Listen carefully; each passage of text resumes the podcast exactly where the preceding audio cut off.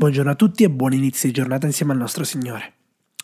Oggi, giovedì 17 febbraio, vorrei condividere con voi una riflessione di cui il titolo è Adamo contro versus Cristo.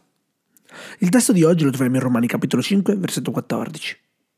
Eppure la morte regnò, da Adamo fino a Mosè, anche su quelli che non avevano peccato con una trasgressione simile a quella di Adamo, il quale è figura di colui che doveva venire. Qual è la più grande scoperta della storia? Alcuni parlano del fuoco, della ruota e della stampa, altri parlano del computer e di internet.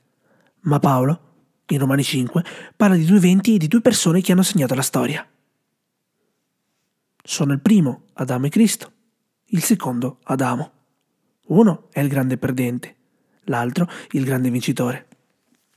Uno è il fallimento, l'altro il vincitore. Uno è colui che ha fondato e fuso la razza umana, l'altro colui che la redime e la rifonda. Uno ci ha portato alla morte, l'altro ci porta alla vita. Con l'uno abbiamo perso l'Eden e l'eredità, con l'altro abbiamo recuperato l'eredità di Cristo e il nuovo Eden.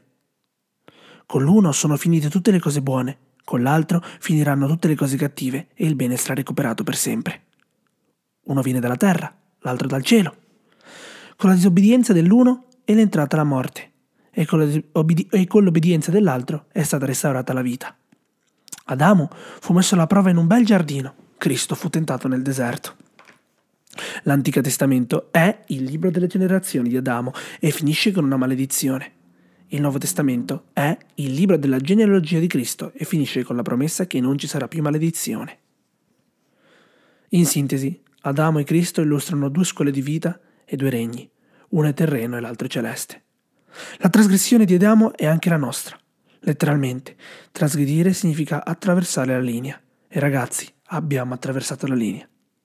Siamo i discendenti di Adamo, ereditando la sua natura peccaminosa e le sue conseguenze. Ma Cristo si è assunto i nostri peccati e ha sofferto la nostra punizione. Cristo ha vinto dove Adamo ha fallito. Pertanto, Satana è un nemico sconfitto e nessuno è essente dall'entrare nella battaglia dalla parte del Signore, poiché non c'è motivo per cui non possiamo essere vincitori se confidiamo in Cristo. A colui che vince concederò di sedere con me nel mio trono, come anch'io ho vinto e sono seduto con mio Padre nel suo trono. Grazie Signore, che insieme possiamo vincere.